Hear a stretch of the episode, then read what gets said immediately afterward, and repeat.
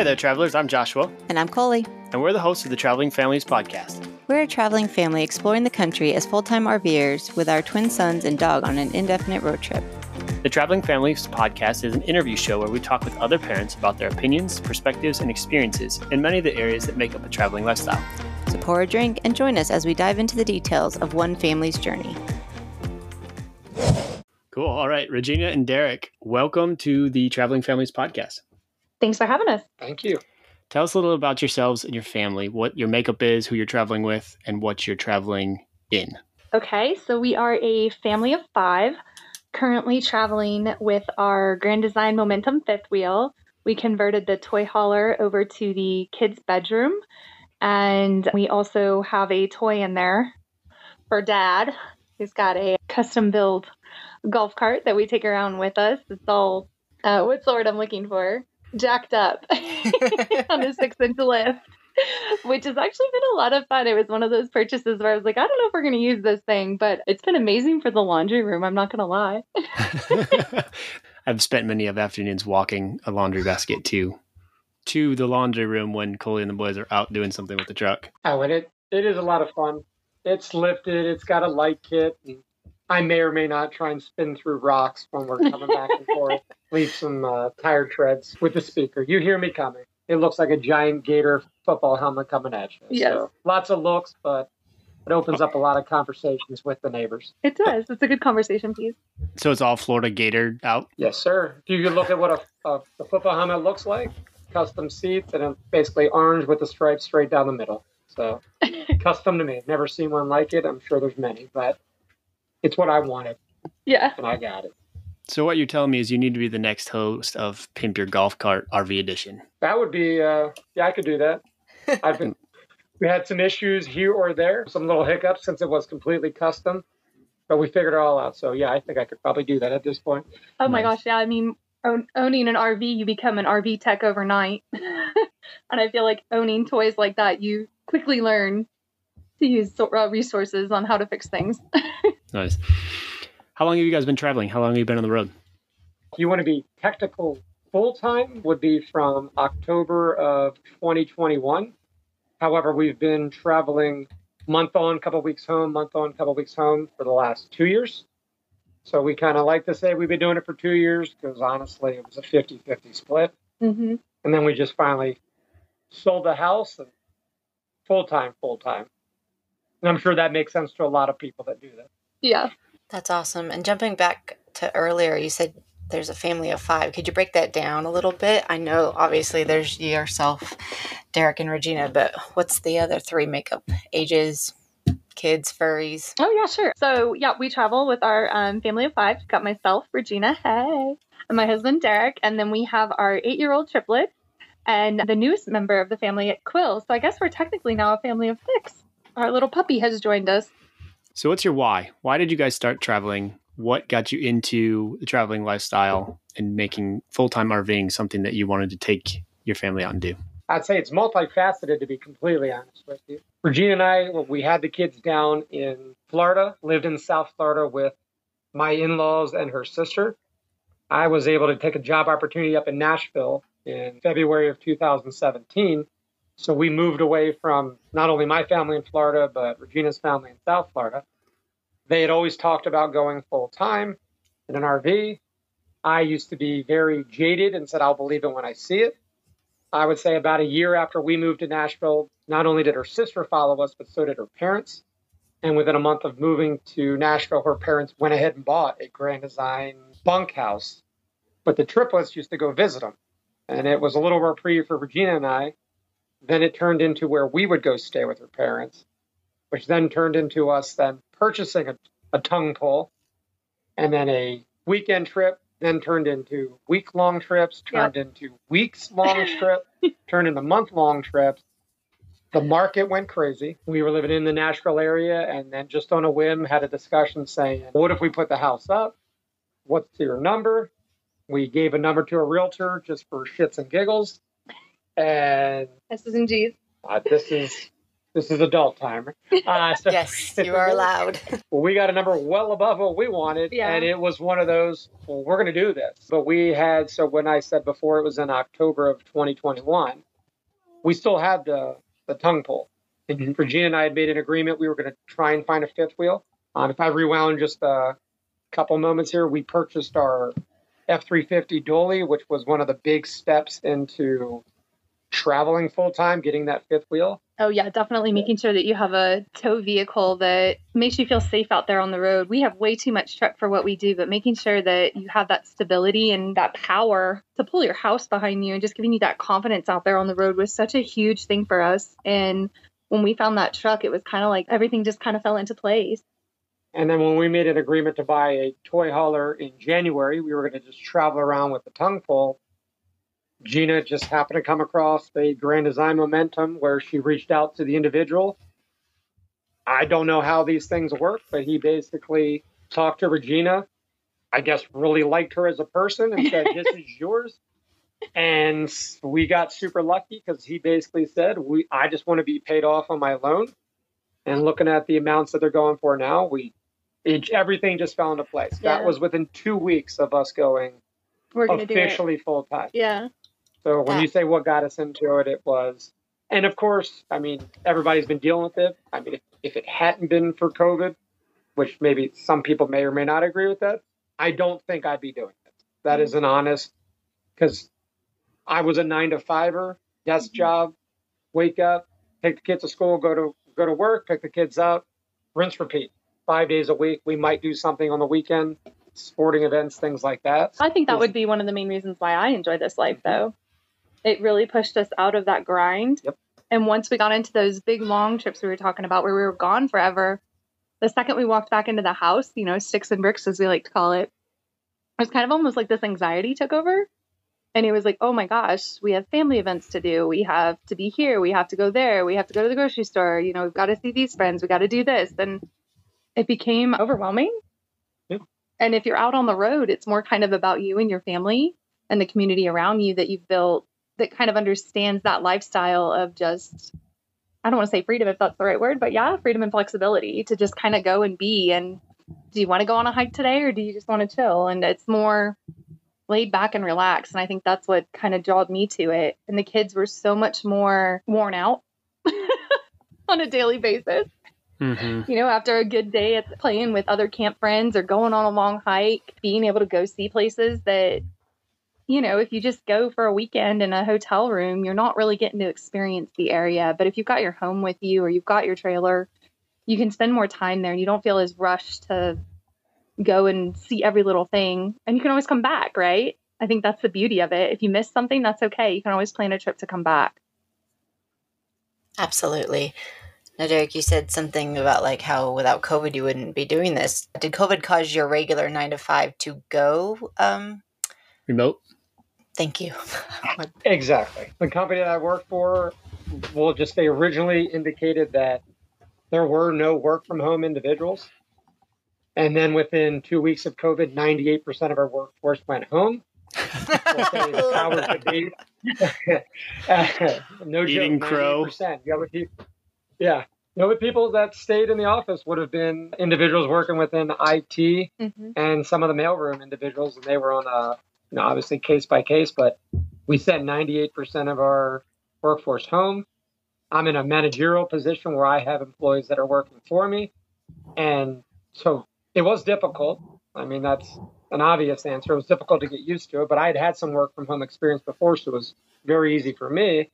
But we started to notice that basically individuals had better work ethic. They weren't as burnt out. We could come and go as you please, as long as you got your work done each day. Managers such as myself were happy. Mm-hmm. And then the, I say the powers that be or the higher ups started going, we own six buildings. Why do we own six buildings? Let's start cutting back, which then enabled us to, as within a company, grow even bigger, get better incentives, things along those lines. So yes, I'm still working remote. My, my boss lives vicariously through me. Because as she stated and Gina said before, she yeah. can't give up the bricks, the sticks and bricks. No. But she wants to know where I am at any given moment. Mm-hmm. And that's just another thing that's fallen into place for our family where she's a great friend of mine, but she also acknowledges that I'm doing this for my family and appreciates that. I don't, I don't have a requirement. And with me moving through time zones, I just make sure my team's doing what they need to do, and then my job gets done. I have a lot ease of work. Yeah. If that, if that rings true. Mm-hmm. So yes, I, I have no plans of ever going back to the office if I can. Well, and absolutely. I don't think I know how to function. And also, I mean, I'm, I'm not the youngest individual in the world. I might sound like it. I don't know. But I remember growing up with, you know, spending time with your family, the street lights came on, things like that. And then when I said before the grind, there wasn't a lot of family time. Now, sometimes I'm forced into more family time than I think any parent would want to be in. You just want them to leave. But I'm seeing my kids grow up. I think yeah. that's the biggest thing. Oh, you don't that's just a very snap, good point. You don't just snap your fingers and they're a year older. It's yeah. I could sit here and tell you what we did for the past twelve months, even though the year might have gone fast. It's to start listing off what we've done. I may not have done that in thirty plus years. Yeah. So mm-hmm. there's my why. And what industry are you in? What are you a manager of? I'm within auto insurance. So I deal with claims adjusters, things along those lines, teaching adjusters how to work specific avenues. Comp- I mean, I'm not going to go all into it, but yeah. I teach them how to do things and then try and promote out. So the particular position I've been in for the last six years, I promote my individuals, as I say, from the minors to the majors. And I'm just a feeder system for our company to bring in good talent. So by us working remotely, that's opened up all forty-eight continental, the states within the continent. So no Alaska or Hawaii, because those time zones get really crazy. But we have a plethora of employees that can work for me in different states that do not have to be centralized to an office. So it's been a great opportunity. All right, cool. Absolutely. Definitely opening up the aperture. Thanks. I mean, the silver lining of the pandemic is that companies realize like, hey, and then employees realize like, hey, I, I may want to work for you, but I don't want to be near you, like your company, wherever it's like set up. So that makes a lot of sense. But I know with traveling comes some headaches. So how do you guys handle things like healthcare while traveling or, you know, dentist or any of the the things that just happen annually or as come? So we try and make it back to the Tennessee area where our home base is with our family. Um, and I kind of plan out all of our wellness checks, our dentist, all those like annual things that you need to take care of. I plan those all out within our, what's the word I'm looking for? Our route. route plans? Is that? Yeah. yeah, I plan that all out. We We are by our old house, which is kind of strange. And I have everything there all lined up. We are going Monday through Friday, doctors, dentists, the whole nine yards. We have been very blessed, though, out on the road to not need to use our healthcare. Um, so I wouldn't be able to really touch on that as far as being out on the road. No worries. It's nice to have that home base. We're trying to set one up for ourselves and try to get on that schedule, like just planning it throughout our routes. Speaking of routes, how do you guys plan your routes and locations? Like, what's the guidepost? Oh, my gosh. So I like to say that we live the squirrel life. I will sit there and plan us out for a solid... You need a t-shirt. I do. I totally do. I will sit there and plan us out for like a very loose six months, right? So here's where we kind of want to be. This is what we want to do. But nothing's really booked. I don't put anything on a, you know, a booking for more than forty-five days. And once we get through, you know, fifteen, thirty days, I'll book another forty-five days. I don't know if it's just the freedom and the flexibility of it all, but I, I just, we, we get places and we fall in love and we want to stay longer. And uh, that, that happened to us in Bryce Canyon. We were able to add on extra days and just kind of shift everything. And it can be stressful for some there, you know, to not know where you're going to be in the next sixty days. But I honestly, I love living this world life. I don't know about you, Dare. It has its ebbs and flows. If you're looking for an honest answer, there. I mean, we had a we had a route. I don't know, maybe a month ago, that we weren't. I mean, we're currently in Idaho. We were not going to be going back into California, Oregon, Washington. Right. We were going to be trying to do Montana, Wyoming, and all that. Well, when you start to kind of watch weather patterns and things, maybe along those lines, or talking to people at different campgrounds, saying, "Are you going here? Have you gone there?"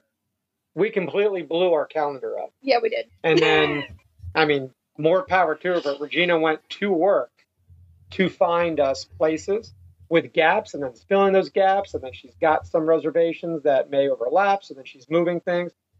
We've met some individuals at some of these places where I feel like, well, Virginia is on a first-name basis with them, but they pretty much know everything we're doing or everything about us because Gina's called so many times to make a reservation or move or ask for what kind of amenities. Yeah. So when I say it ebbs and flows, sometimes I'm set. She's got the calendar set to me within my email or my calendar email. And the next thing you know, you get an alert. Everything's missing. And here we go. So when I said we weren't going to be going to these states, we are now. We're going back into Northern yeah, right. California. We're going to Oregon. We're going to Washington. We are currently chasing spring. So we, what oh, we yes. think is going to happen is we may not have a true summer, which it's been ridiculous when we're in either Florida or Tennessee. Right. You know, we gave up a lot of our, I guess, cold weather clothes, and some of these areas we're going to, it's ninety one day, and the next day it's a freeze warning. So mm-hmm. we are kind of we're chasing spring, and I'm and eh, nothing a goodwill can't solve. I have a lot of pictures with the same sweatshirt. I can tell you that. mm. So a few more tactical questions. What are you guys doing to connect to the internet? Ooh, so we started our adventure out with, what do you call that thing? The MiFi? Yes, a Verizon MiFi. Yeah, we started with a Verizon MiFi and capped out at thirty gigs. And we were like, whatever, we'll make it work because Derek needed it for work. We weren't streaming, anything along those lines. And then we met some um, now family friends in Texas that use the T-Mobile home internet. And we use that out on the road. And we have only run into problems at the Grand Canyon and currently where we are in Idaho. Outside of that, we're just making it work. I know there's some other options out there, but we absolutely love the T-Mobile internet. I mean, running eleven devices on there with no problems, we're in. Yeah, that is one of the tools in our arsenal as well. I have both. I still, so if we're traveling around, I can take the MiFi with me because obviously right. I can't take the T-Mobile tower, but it supplements if needed. If For fifty dollars a month, I mean, you can't beat that. Mm-hmm. Yeah. And if, you know, if we get cut off, we get cut off. It's fine. We'll just buy another one. so, so another tactical question. What are you guys doing for your full-time insurance? Because that's always a big question. Who is our insurance through? Direct General, I believe. No, National General. National General. Yeah. Sorry. With me working in insurance, it's so many names. I'm like, I know, I right? Uh, yeah, it's National General. Yeah, National so our full, yeah, our full-time insurance is through National General. And then we do Progressive on the truck. We did look at bundling, and surprisingly, it was more expensive. And I've been with them for twenty plus years. Hmm. That is surprising. Isn't it? Isn't the whole point of bundling to like, or well, that's the... what Flo says in her commercials, that's bundle and save. Says. And I was a little disappointed. You need to tweet that girl and let her know. I should actually call her out. You know, twenty, gosh, I've been with them twenty-two, twenty-three years. Mm. And we were shocked. It was better to us to have split to split them. Yeah. Interesting. What about mail? What are you guys doing for mailing address? We have a P O box back in Tennessee that we use for just kind of the random life mail. And then if we need anything that is super, super important, like our passports, we mail those either to my in-laws in Florida or my parents in Tennessee. But I'd say majority of the mail that we would receive is all, is electronic. all electronic.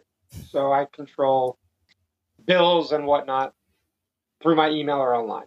Right. And generally speaking, the majority of the mail that we ever received was junk mail. Right. Mm-hmm. And also being in Tennessee, our plates and our license, um, well, our license are good through another two or three years on them. So we don't have to worry about that. But our plates, we had just renewed right before we sold the house. So we're still registered on that address.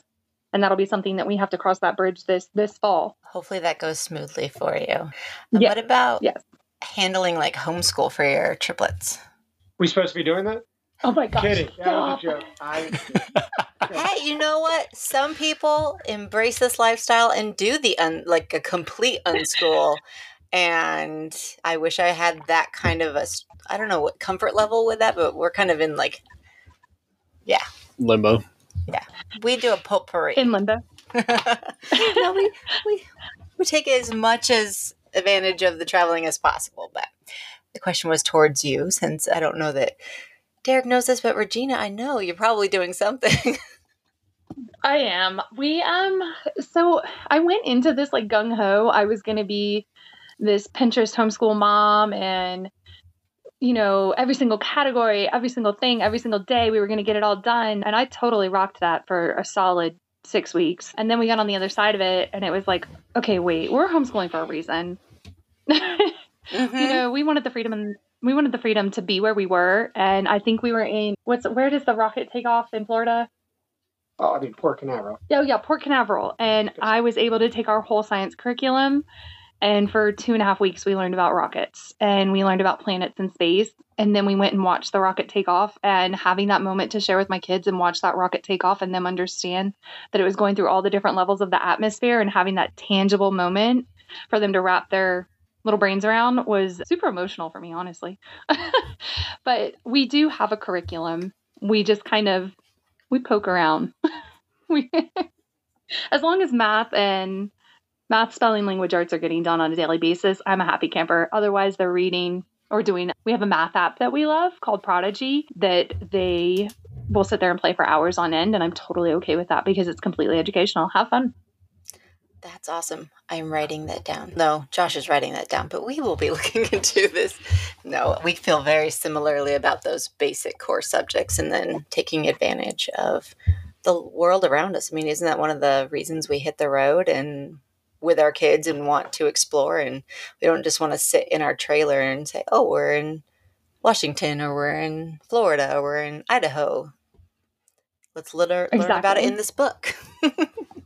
Exactly. No, I mean, it. I think it's also really cool with all the all the national parks that we've been able to hit too. I mean, you've got all those opportunities to sit there and learn about what that environment is, the ecosystems, the animals, the plants. I mean, it, you could just go on and on and on. With Gina referencing the national parks or state parks or whatever it may be, I mean, these kids have junior ranger badges out the wazoo. So many parks. And I mean, one thing they're learning, which is fantastic, but a lot of the times are they don't realize they're learning mm-hmm. the way the books are set up. They see, well, this is really neat, or this is pretty cool. I'm going to color this. I'm going to draw this. They'll tell me things that I don't even know or mm-hmm. that I don't recall learning if I did. Oh, what was that one animal they yelled at us at? We got it wrong. I said it was a chipmunk, but it was something else. A ground squirrel. Oh, a ground squirrel. Yes, I was corrected very quickly that it was not a chipmunk and that it was a ground squirrel. And then they showed me a picture in the Junior Ranger book, and I said, I am so sorry. But that's but it's exactly that. It's it's not just book learning. Yeah. It's no application. Right. Right. They're out there, and they that's this, Dad, that's that. Hey, Mom, did you see this? Yeah. And, I mean, it's incredible. And then they're collecting these pins. So to them, it's a fun game where maybe in a couple of years they'll go, oh, we see what you were doing there. Yeah. But in the same regard, I'm over here with my book, you know, looking at the same stuff. So yeah. Most yeah. definitely. No, I can completely relate. I remember we were down in Big Bend and we were doing the Junior Ranger program, and I was like, I was learning left and right with like the names of the cactus and like all the different ways that the cactus could be used. And yeah, it was just, it's super interesting. So then being on the road away from your home base in Tennessee, how have you guys found to stay connected with friends and family when you're not physically there? And then also meeting new people on the road, what have you found to stay connected with new friends? Okay, loaded question. Part one, family. Um, my mom is very much mom two point oh to my babies, and she had a very hard time with us getting out on the road. So we make sure that every Sunday we have a family call on the iPad, and they get to, you know, hang out for thirty minutes, forty-five minutes, however long they want. Everyone catches up. And sometimes they're the most productive conversations, and other times they're my mom getting motion sickness because the kids are walking everywhere showing her all the things. um, and then, you know, thanks to social media, it's been a really great way to also just send a quick, you know, text message to a friend and say, hey, I'm checking in. How are things going with you? Trying to keep that relationship alive back in Tennessee. But I think that we've also kind of found that, I don't know, those connections that you thought were what you originally wanted just don't align with where you are now. And meeting people out on the road that share that like-mindedness has really just kind of hit home for me personally. When we meet someone out on the road and it's just kind of that one moment where you look in each other's eyes and fireworks go off, it's more of like a, hey, can we exchange phone numbers and let's stay in touch? And we have been very thankful to be able to meet up with people again over and over out on the road, and our friends being our, our friends, our kids being able to say, you know, oh my gosh, we're going to see Kelsey and Brett. I'm so excited. Or we're going to meet up with the Raber family again. I can't wait to see them. And they have something to look forward to in that next destination. But mm-hmm. I would say that, you know, texting and social media is the best way for us to keep in touch. So what's something that you guys miss from living in a sticks and bricks? Privacy. That's actually a great lead into a follow-up question. How do you maintain an intimate relationship with your partner while you're out on the road? And so we actually have a, a funny story about that one. We, so privacy is a really big thing, especially having eight-year-olds, having, t- you know, two girls and a boy. Mm-hmm. We just recently started talking a lot about privacy, and um, shower times have changed for us and how that all works. So when we moved into our fifth wheel, we got a lock for the door. Mm-hmm. And we also put up a curtain right at the top of the stairs. And we've communicated to the kids, if the curtain is closed, that is a private moment. Whatever's happening on the other side of that curtain, whether it's a shower, it's the bathroom, whatever it may be, the curtain's closed. And that has just been our way of drawing the line. So far, so far, we've been okay in that realm, if you will. Mm-hmm. And there's always the, the, the, yeah, taking advantage of a good windstorm that comes through, right? Yeah. The benefit of living in a house that is never entirely stable. Exactly. Mm-hmm. I like you can do how... your best, but it's never completely stable. I know. Was it you guys that made that TikTok, or was it someone else? No, it was you guys with the north to south movement. Yes. Depending on how your slide in your master bedroom goes, there's a technique of going with the trailer to reduce the side to side movement. Always north to south. Best piece of advice I can give. Yeah. Yeah. We lucked out. Our trailer, we lay parallel to the frame of the trailer, but I definitely know when you have a a bed that's perpendicular, it makes it a bit more difficult. Exactly. Have you guys figured out any ways to, to have date nights while on the road? Obviously, when you're in Tennessee, I can only assume babysitters and or family were there. You said the kids were going over with the grandparents' R V. That's got to be a lot more difficult now that it's just the five of you traveling without that support network. Have you found any ways to, to incorporate any sort of date nights into your routine, whether it's, yeah, I'm not going to lead to the question, but have you found anything that works? Sure. As Gina was just was speaking about previously, we've met friends on the road where we've done, I don't know if you want to call it like a, we will stay home with their children while they go on a date night, and then they'll do the same for us. We've met some good friends where, because there's obviously a trust. I mean, you've yeah. got to meet some individuals that you're more comfortable with. Sometimes we could have an impromptu date night without realizing it when our kids are next door at someone's camper yes. and don't come back for three hours. And next thing you know, we've had a quiet dinner, watched a movie, and yeah. we're none the wiser, right? Yep. I mean, but the biggest thing for, I mean, and you you hit it spot on. It, I mean, it, we don't have the ability just to say, because our kids are not old enough, like, hey, we're going to go out for a couple hours, we'll be back. We've had, we were in one location where it seemed like a commune, I don't know if that's the right way to say it, where there was just a lot of families together by a fire. They were, would have been like, what, one one road over, but when I say one road over, we could see the trailer. They had gotten long-range walkie-talkies. So we tested out when they were watching a movie, as they would do on any given like Friday night, let's say, what's the difference between me sitting on the couch or sitting fifty feet outside the window? Yeah. Now, of course, these kids checked in like every moment that there was, so kind of was fun. But so to answer your question, it has been few and far between, but for the most part, it's if we're on the road and we meet up with some friends, we take full just, advantage. There's an unknown agreement where...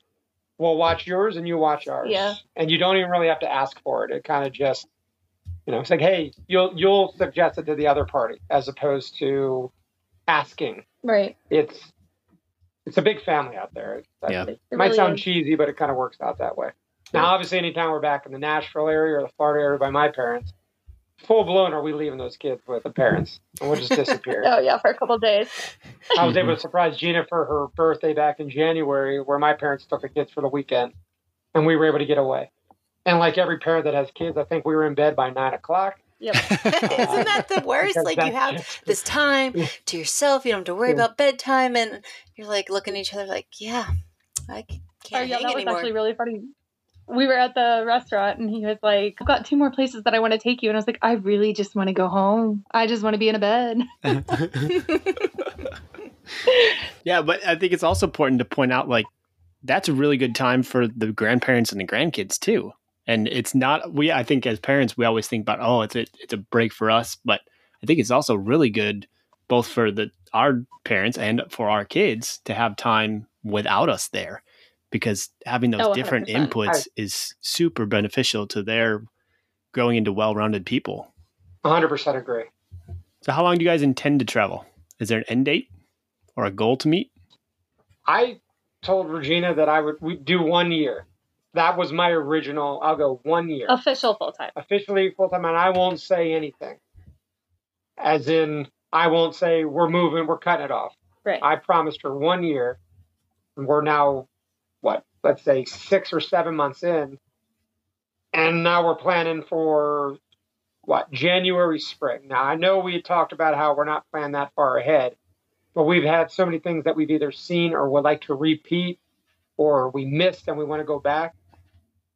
As of right now, the conversation hasn't turned into when are we going back to sticks or bricks? It's gone back to if we got property here and property there, we could end up staying here if we want and then just ship out at any given moment. So mm-hmm.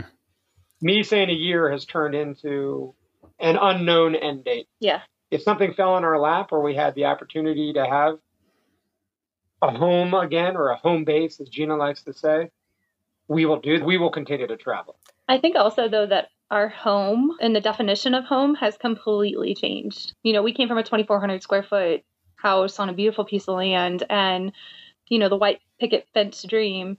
And I think now when we look to do that again or have a more official home base, it won't be that large home. It'll be just more of kind of a, okay, we have roots, but also we have the road. Definitely. And you made a comment about like, oh, we could buy land here, we could buy land there. So is the aperture of where that potential home base would end up being pretty open, or are you just wanting to be back in the Tennessee area near your family? So my heart is set on Tennessee. I am obsessed and love everything that that state has to offer. But being out on the road is actually kind of funny because you fall in love with different places and what they have to offer. So I think still for me, it's Tennessee. Now, I'm still partial to the state of Florida, so I want to go back. I'm a huge sports guy, so I mean, I went to school in Florida. I'm a huge Tampa Lightning fan. I Disney World's in this area. I've told Gina, if I could be somewhere where an hour and a half I can go to a football game, a hockey game, Disney, or whatever it may be, that's what I'd like to do. Now, finding that spot is is hard. I think you'll see us in some type of hybrid situation. I exactly. Now, we have really good friends in the state of Florida that their neighbor is contemplating selling their property. So if that were to go up, maybe we snag that. Mm-hmm. But we're not actively looking to go back to that area. And that would be on the in the Tampa area, which is kind of where I like. Still miss the beaches, but in the same regard, I've seen some things out on the road that have been absolutely gorgeous. Oh, so, my gosh, yeah. I mean, we're in Idaho now, and Gina joked with people the other day, but I was looking up land values and the yeah. cost of homes. I mean, I'm... I'm Y'all, the Snake River out here is insane. We were like, holy cow, there's like a whole, like, I don't know, not lake life, but water life, you know, kayaks, canoes, paddle boards, and rock climbing, and trails, and in the middle of Idaho. one hundred percent. I'll be the first to say, we've, we've been to many states where... I grew up, born in Maryland, lived in Florida for school. Gina and I met in Florida. My idea of what certain states were once you left Alabama mm. or Tennessee yes. were completely off. I'll say I was ignorant to the fact. Mm-hmm. I I had never wanted to visit Idaho. I don't know why I'd want to come to Idaho. And here we are. Now I'm basically stating, like, why did I wait so long? Yes. Yeah. You know, why did we never go to Utah? Like, Nevada. We went to Las Vegas to visit, and that was more of a just me saying, hey, I want to go to Vegas, just go have some fun. There is so much to do that is not related to Las Vegas Strip. Yes. Right. So mm-hmm. we've told so many people don't sleep on Vegas. So it's not so much a hidden secret as it is, I believe people may say, yeah, I'm not going to Las Vegas. That's not a good place for kids. You'd be surprised what's within an hour of downtown Las Vegas that will change your life. I mean, gosh, Fire, Val- Fire Valley and what's mm-hmm. the other one? Lake Mead. Correct. I mean, it's just endless out there. Yeah. Yeah. And speaking of Idaho, that's where we met. And before I went to Idaho to do my last semester of an internship for my degree, I didn't know much about Idaho either. But then when we got there, Coley was volunteering as a whitewater rafting guide, and we did a Hell's Canyon trip together. Oh, okay. And uh, yeah, you're right. It's a, it, it's not a, a state that a lot of people talk about, but once you're there, it's it's pretty beautiful. And as far as like the geography of the, the United States, it's insane how you can go from the four corners of the lower forty-eight, and it's just entirely different. And you're right, oh, traveling around different. But you get to those different those different seasons and different locations. Mm-hmm. You can choose like, hey, I don't necessarily want to be in the Southwest in August, but in January, it's pretty nice. Exactly. Exactly. We left Phoenix one day, and I want to say the high was ninety-five. Passing through Flagstaff, it had dropped forty-five degrees. Yep. I mean, it's just, and you're only, what, roughly maybe two, two and a half two hours and a half away? Hours, yeah. Mm-hmm. It went from get out the tank tops and the shorts to I hope I've got thermals and some other things when we're walking around the Grand Canyon. So yeah, we didn't plan the Grand Canyon very well, did we? Hence again why I probably have a lot of photos with the same clothes, because that's what I've got. Yeah. Uh, but, but no, you're, I mean, again, like Arkansas, beautiful state. I thought it was flat. Oklahoma is a beautiful state to drive through and stay in certain areas. You just think there's nothing. It's like there's mm-hmm. the Rockies, and then there's the Appalachians. There's nothing in between. There's there is plenty that I want to go back and see on our way back. Yeah, for sure. The more you see, the more you realize it is out there. Because, I mean, even just driving within, say, like a three hundred mile radius of wherever you left the first time, there's so much that you're going to pass by. And if you're trying to go for a destination, you just realize like, oh, maybe we need to come back here and spend some more time. Or, yeah, when we were in like- Texas. Yeah, I think Texas completely defines that right there. The drive on I ten. I mean, that thing changes how many times? Mm-hmm. The terrain itself. Yeah, definitely. If uh, not ironically, but like naively, when we were planning our, you know, launch to hit full time, we're like, oh yeah, we'll do it for twelve months, a year, right? And then as it got closer, like it dawned on me, I'm like, wait a minute, there's forty-eight states in the lower, and then wait a minute, there's only fifty-two weeks in a year. Like, there's no way we're oh, gonna yeah. see anything in that time frame. A hundred percent. I mean, what was your guys' original goal?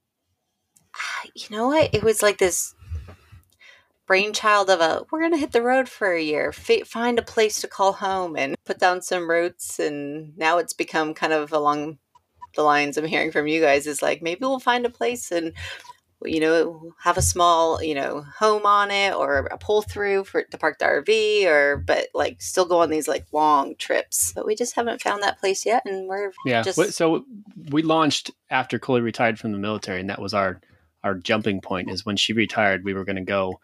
And we've been enough places to know that we haven't found where home is yet. So we were going to mm-hmm. use RVing as a way to scout out a place to set down roots.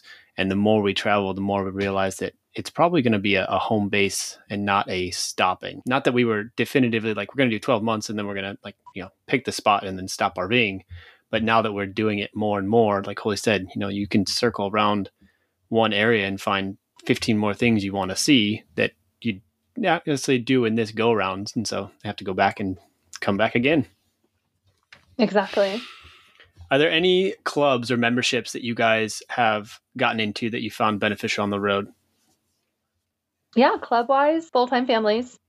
I would say that we were two weeks into our R V adventure and I had it in my cart, and I kept, you know, debating it and debating it and debating it, and finally pulled the trigger. And it was one of the best things that we could have done. The chat groups alone saved me from Florida, just knowing where we could go, where we should go, who was going to be there, and just kind of having the ability that whole winter in Florida to just say, hey, who wants to meet up and play, you know, because the kids needed that during that transition. They didn't really know what we were getting into, and having that to fall back on was probably my saving grace. And then meeting all those friends, and now knowing when we're out on the road, if you see other kids, it's cool, you can go play with them. And it's really helped them build kind of that social network that was one of our biggest concerns.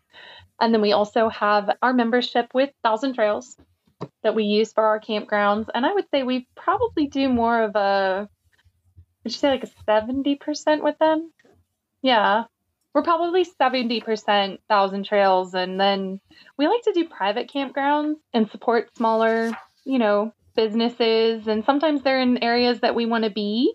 And we don't mind paying that extra nightly charge if it's outside of our membership, because it gets us where we want to go. And I think that's really all we have, right? Am I missing anyone? I mean, other than being a part of like, what, K O A Rewards oh, yeah. and or Good Sam to get you that little discount when you tell them. But I mean, honestly speaking, I'm not sure how many people actually check to see if you're a member of these without just saying that I actually am a member of these. So. I know we have Good Sam for our R V too, though, right? The roadside. The roadside one. Which hopefully you never have to use, right?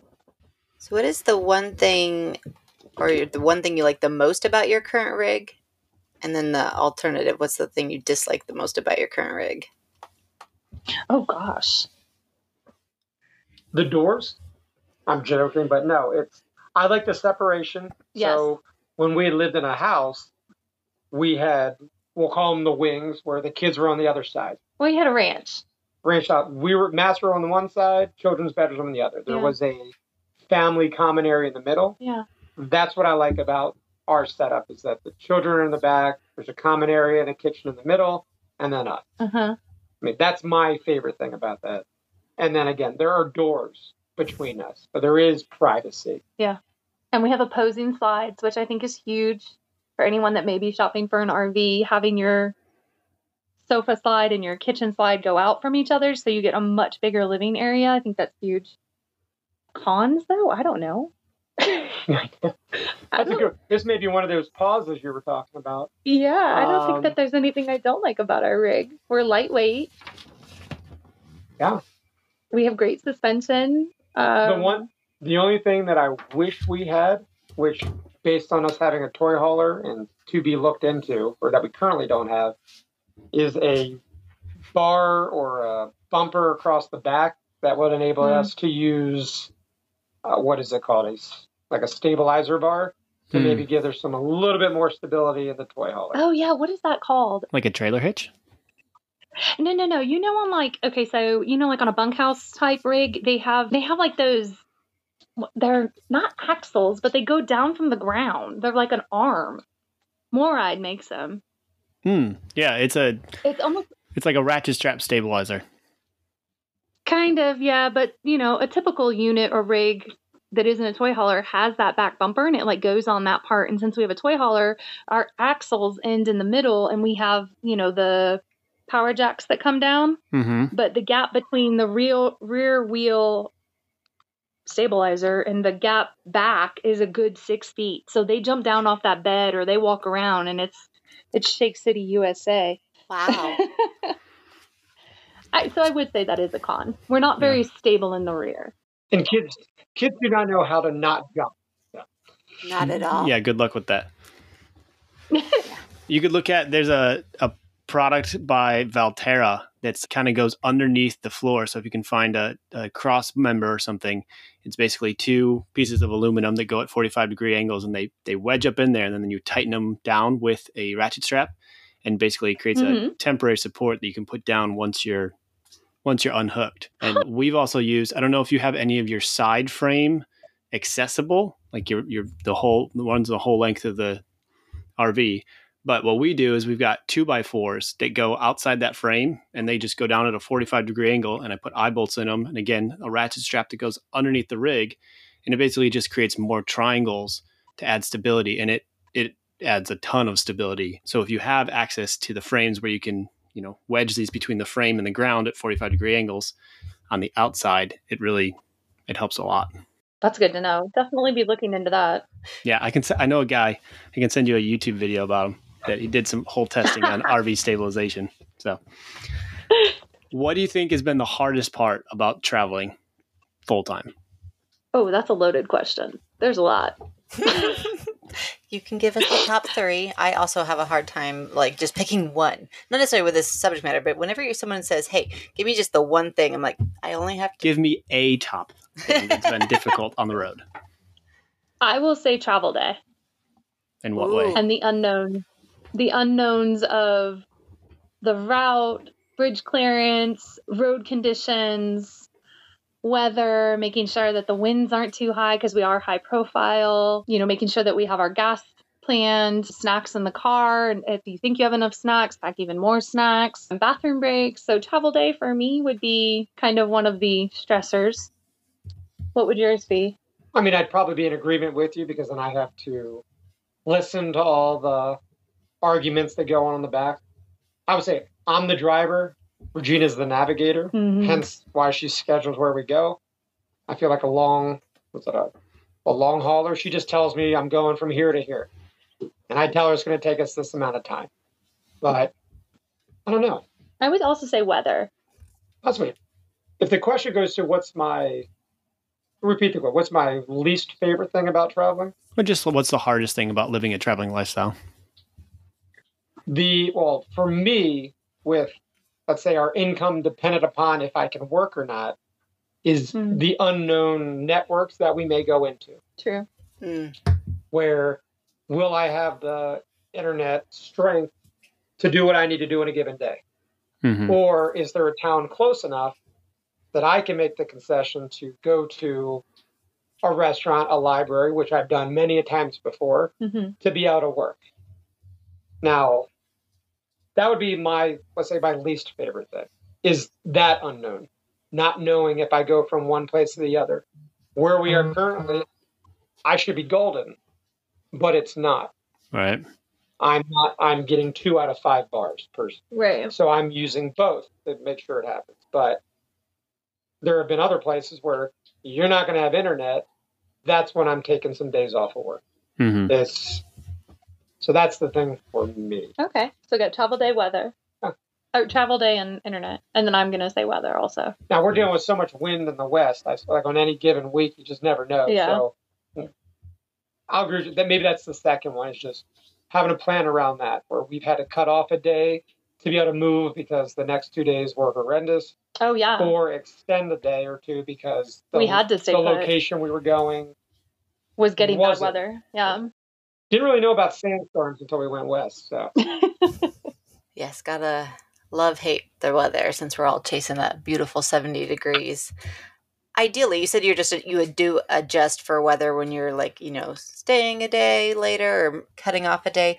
What's your ideal, or what have you found to be a good amount of time in place versus, you know, how many travel days you're fitting in? Oh, that that is the beauty of the squirrel life. We have booked places and supposed to be there for four days and fall in love. And I'll go up to the office and beg for them to let us stay longer. And sometimes they can accommodate that and we make it happen. We've had to move sites and that's totally fine. And there's been other times where we get somewhere and it's not working out. And the beauty is that we can just, you know, pack up and go and take, move on. Take our house and leave. Yeah. But I would say on average, I book us for mm, a week. But even at a week, that's that's a long time for us. Yeah. Have you guys had any failures on the road? Any oh, horror many. stories? Define failures. Define it as you will. In a relationship? I mean, how deep are we getting? Uh-huh. Something that someone yeah. who's looking to get into this lifestyle would gain value from. Like a lesson learned. I would say lesson learned. Ooh. Back to however you were interpreting failures. No, and that's a joke, because this is when I'm doing interviews for people. I'll ask them a question when, how, you know, tell me about a time you lost your composure. And they think that means when you got angry. And I'm like, that's not, that's, you could have gotten upset. Somebody could have made you cry. You know, you could have started laughing. Like, you know, yeah. What does that mean? Failure for me, I mean, we have worked through it so well. But let's put it this way. If we can get a pull-through site, you know, that is the best thing. However, if Regina decides to get me a backing spot and she doesn't have the full blueprints of this place and tell me where the trash cans and or trees may be, that is a... Always book a pull yeah, through. That is a very fun relationship failure that could go left in any way, shape, or form, uh-huh. to the point that our kids go, this isn't a back-in spot. Yes. Is it? Oh, no! Okay. But no. I, I think I'm good at I say I'm good at what I do. Gina's good at what she does, but it's the failures have become a su- success because she now knows what I want to hear, yes. and I know where she wants me to place the rig. Sounded horrible in that regard, yeah, it did. But, so that's I mean that's the biggest difficulty that had been a failure.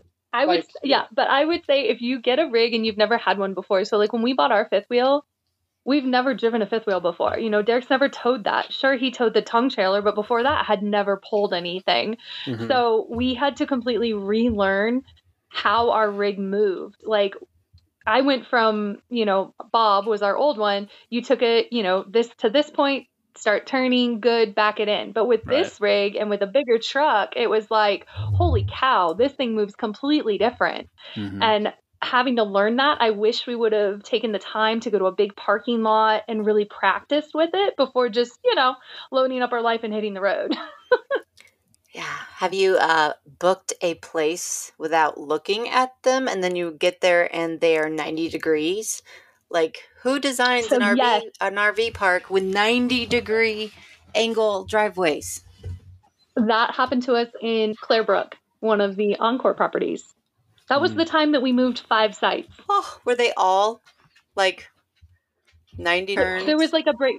Yes, they were ninety degrees. They had tree limbs in the way. They just weren't getting it through their head that we had a fourteen foot rig and we needed a big spot. And finally, after me begging, pleading, and crying, we got it figured out. We made it through their day. Our relationship has Our, never hey, been stronger. Yeah, we made it through that day. it, and again, it wasn't Regina's fault. It wasn't my fault. Yeah. It was them not sitting there with her and understanding this is what we have and we know what we have. That's mm-hmm. not going to work. But yeah, that was a fantastic experience. Or some places where you go where they want to protect their trash cans by building barriers, bunkers or barriers around them, which oh, and then you can't cut. When you're trying to whip a long bed with thirty-nine feet behind you, it's not going to happen. Yeah. Mm-hmm. So, but, and again, we've made videos about that where that's the funny thing. If you're an RVer, you know it's funny watching people back. I mean, you know that you've done the exact same thing, and that's why it's fun. Yeah. So, mm-hmm. yeah. I mean, we laughed because I'm going to probably do the same thing the next time we go, and it's yeah. just, yeah. Where's your current favorite destination? Oh, okay. You want to do that one on the count of three? Because I bet it's the same. Okay. Okay. Ready? One, two, three. Rice Keys. Oh! oh! Oh, wow. So we got Bryce Canyon and the Keys.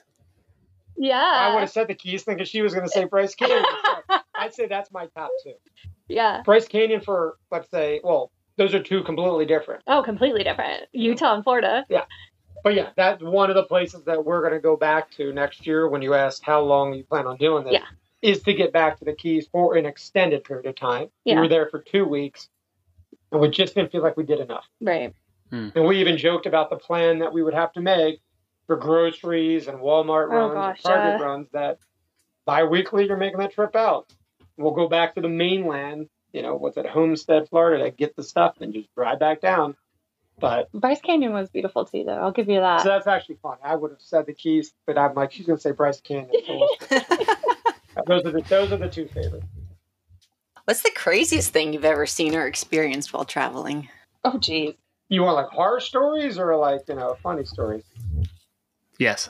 Yes. Both. Okay. Oh, gosh. Well, Gina won't like talking about it because it, de- it definitely freaked her out. But when we were driving from Phoenix to Williams, Arizona for the Grand Canyon, oh, we got on an yeah. exit at the same time a a, a big R V pulling a, a, bus. a Jeep. Now, I'm one of those where I'll get there when I get there because I don't want to blow all my diesel and like, you know, one acceleration, but this individual took off, you know, fast forward twenty minutes, cloud of dust up, up front, everybody, you know, thinking, oh, maybe a sandstorm. And that was the R V and the Jeep on its side that had oh. probably either overcompensated or whatnot for that dust devil or sandstorm, whatever you would call it, and went down. Yeah. Oh. So that's when you say what's the craziest thing. That's the craziest thing I've seen mm-hmm. because they got on at the same time. Yeah. So it was like, I got super emotional over that one because I told him, I was like, oh my gosh, what if like we were five minutes earlier on the road? That could have been us on our side, you know? Mm-hmm. You go into that what if world. So so that'd be the craziest thing I've seen as far as like horror stories concerned. Yeah, something bad that was awful. So. The other crazy things I've seen comically are having, I'd say we have a nice rig and seeing other nice rigs and then just seeing that, what's the old term? Like a jalopy of a thing roll in there, and you're wondering how this thing is still together. Yeah. I want to say that was in Peace River. We saw some comical no, contraptions. No, the one in Vegas that was a tiny home, but it was like, oh, yeah, I'll give it was that. all shingles. we have seen some really unique homes out on the road. I will put it that way. And it, it's borderline. I don't know if it's legal yes. to be on the road. But you know what? That. That's the definition of their home. And that's what they want to. Oh, I'm not judging with. that, but I'm yeah. just, I don't know how it moves or how they can deal with wind or rain or snow or stuff. Oh my gosh. No, Saddlebrook, Saddlebrook, Texas, y'all, you have to put this on your list. There is a middle of nowhere, and I mean middle of nowhere. What are those things that go in the in the, the dirt, the tumbleweeds? Sure. Campground. It's twenty dollars in a box, full hookups, all pull-through sites, but there's a restaurant, and the owner, Angie, is hysterical. You guys, you have to Google this one. You don't have to put this in the podcast, but I mean, she's amazing, and it is literally in the middle of nowhere, and we met some friends there, went and had the best steak dinner of our lives, and we were the only five people in this restaurant, and there was a bar attached where you can, um, what's the word I'm looking for? Live a very eclectic life in the middle of nowhere, Texas. I think you're going to have to be a bit more explicit. I'm not picking up the eclectic. It was literally like, well, I don't even is, know. Okay, this, this is where you get the pause in there, and you may or may not put this in. Yeah. But this, the, the ent- owner The was... entire bar was decked out in Trump memorabilia. You could have dinner with Trump at a table with his poster. like... Like a life-size yeah. cutout? Yes, yes. She may or may not have had knives behind the bar. No, machetes. Yeah, I say knives is an understatement. That were Trump yes. knives, and I'm thinking, you know, is this something you'd actually use? Because if you did, I think it'd be really easy to know who did it. Yeah. But it was, when we think, and again, nicest woman I've probably ever met. Ever. But no filter. None. No filter to the part, am I at a comedy show or is this real life? Yeah. Because, but yeah, it was, but again, middle of nowhere. They've got, you know, I guess, oil derricks and whatnot. Yeah. So, you know, the crowd got, was interesting. So the crowd was like super, what's that? Blue tie. I mean, there were working people coming in. Yeah. And then you had our five and then our friends and our their friends two kids. With their so, two kids. Yeah. So yeah, the only nine people.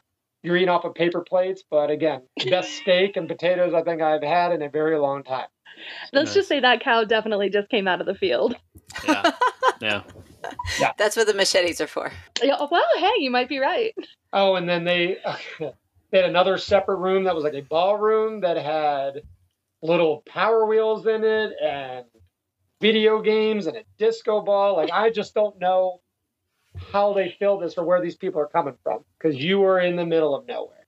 So unless the entire town came to this bar on one night, that's true. That actually I could just, be. I just don't know how they have an income. I mean, I still to this day am questioning how are they still open. I, I just don't. This is again. Yeah. That's this keeps me up at night. This how is... are they still making? I'm not kidding.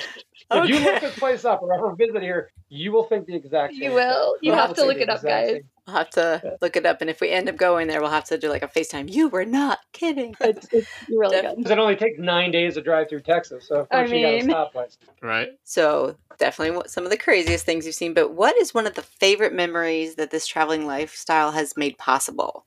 So just favorite memory. A memory. A Let's memory. Just go with Sorry. A good memory. A great memory that, you know, that wouldn't have happened if you hadn't embraced this full-time traveling. Very loaded question because it's hard to encapsulate into one. I I think I could make it very vague.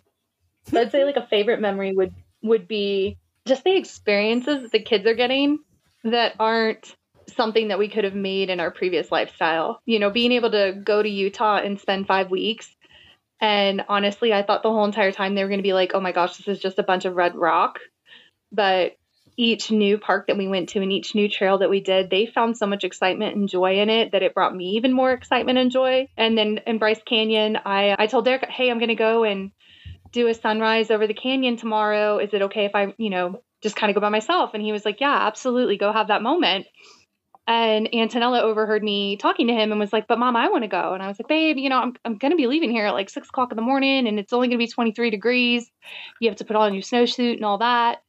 And selfishly, I wanted to have that moment by myself, but she talked me into it. And we put on how many layers of clothes. And just the two of us went and had that beautiful moment in Bryce Canyon, watching the sun come up over the, the edge. And I was just blown away by the beauty of it. But her getting her camera out and snapping the same photos I was and making that memory with her would probably be very sentimental for me, because I don't know that you would get up at home in your sticks and bricks and watch the sunrise. I wouldn't. Yeah, we definitely can. And it's cool that you had that memory with her. We know as parents of multiples ourselves that sometimes, because everyone's at the same age and stage, oftentimes they're into the same things. And so sometimes it's really difficult to get one-on-one time with a parent and a kid or two. Yeah, so that's really cool that you have that, that memory and that opportunity. All right, so a few rapid fire questions to wrap up here. Do you guys have a current favorite piece of gear? Could be home related, could be R V related, could be truck related. Oh, Blackstone? Sure. I would say the Blackstone has been a, a saving grace. Nice. What about something that was a waste of money or a waste of space? I don't know. I feel like since we part-timed, we kind of worked out all those kinks of what were needed and not needed. What was okay. one of the things that you offloaded in the beginning? I would say clothing. You don't need that much. Definitely pare down. You have a large closet in a house for clothes that you may wear once a year. Yeah. But to go down to, I don't know the exact number, but five T-shirts, three long sleeve shirts, a sweatshirt, and a jacket, you'll make do. Yeah. Mm-hmm. Like, if you need it, you'll buy it. If you don't need it, then why do you have it? Mm-hmm. So I, when you say a waste of money, it was a great, maybe a waste of space is probably a better question for me on this one. Is we had a inflatable mattress that opens up by itself in our house. We decided to bring it with us in case someone decided to come visit us and needed somewhere to stay. Hasn't been used in six months. It's just sitting up in the mid bunk. Hasn't been used in six months. Yeah. yeah. So I'd say that's not so much a waste of purchase, more so a, that could have stayed in the storage unit. So right. I'm traveling around the U S with a bed that may never be opened. But the moment I get rid of it, I promise you, her mom will want to come in. I, I'm telling you right now. You know what? You said it's being stored on a mid bunk, right? Like, you know, the bunk, the bunk above the the toy hauler garage. Mm, gotcha. Yeah. yeah. Which right now is a glorified attic. That could be your bed. Oh my God, I could yeah. totally see Mimi making that climb up there. Just it's turn the camera weird. on before she goes up there, because she might not I know, come right? down. Right. Uh, do you guys have any favorite travel apps? R V Parky, Gas Buddy. That's the one you use for the mileage. Oh, that's R V Parky. That yeah, I would say those are my top two. I live nice. in those. Yeah. Awesome. And then, are you guys documenting your travels anywhere online? And if so, where's the best place for folks to connect with you? Absolutely. You can come and watch the absolute chaos over at WeBeTrippin on Instagram. And then WeBeTrippin on TikTok. If you want a little bit more of me and my husband, I would say that we are pretty goofy over there and you can see our true selves. I think I pride myself on keeping our social media as pretty realistic. There's there's no filters or fluff on our end. Nice. Nice. Cool. That we have had some awesome answers to these questions. And I think speaking to you guys has, has got a lot of good insight to folks who are wanting to jump into traveling lifestyle. So Regina and Derek, thank you for taking the time to be with us. And I'm going to restart that because Anda doesn't finish a sentence. No, it doesn't. I was like, he's looking at me like, I don't know what you want me to say. Oh, we have obviously not come up with like a really smooth sign off yet. So. No. No, but hey, Joshua, before you cut it off, I do want to say for anybody that would be considering this lifestyle that you kind of have to go all in. It can't kind of be like this half effort. You really have to commit to it and make the decision that, you know, for us personally, it was full-time travel. So we wanted to make sure that we were constantly moving and constantly changing environments and getting out there and traveling the U S and committing to that. If you you know, kind of get scared or standoffish or think what's going to go wrong, I think you're going to set yourself up for failure. But if you commit to it, it's a beautiful life. Most definitely. That's, that's good advice because you can only plan so much until you actually get in the trenches and figure it out. Exactly. Awesome. Regina and Derek, thank you for taking the time to be with us today. We uh, we'll see you on the road. Thanks for having us. Thank you. We'll see you soon. We hope you found the interview insightful and encourage you to join us on the next episode of Traveling Families. If you want to connect with the traveling community, please head over to traveling families dot co to find links to the Facebook group and all of our social media platforms. Check out the show notes for all the guest links. And if you're interested in seeing what gear other traveling families recommend, we add these items to our Amazon storefront after each episode. Until next time, whether for a day or a lifetime, get out there and travel with your family.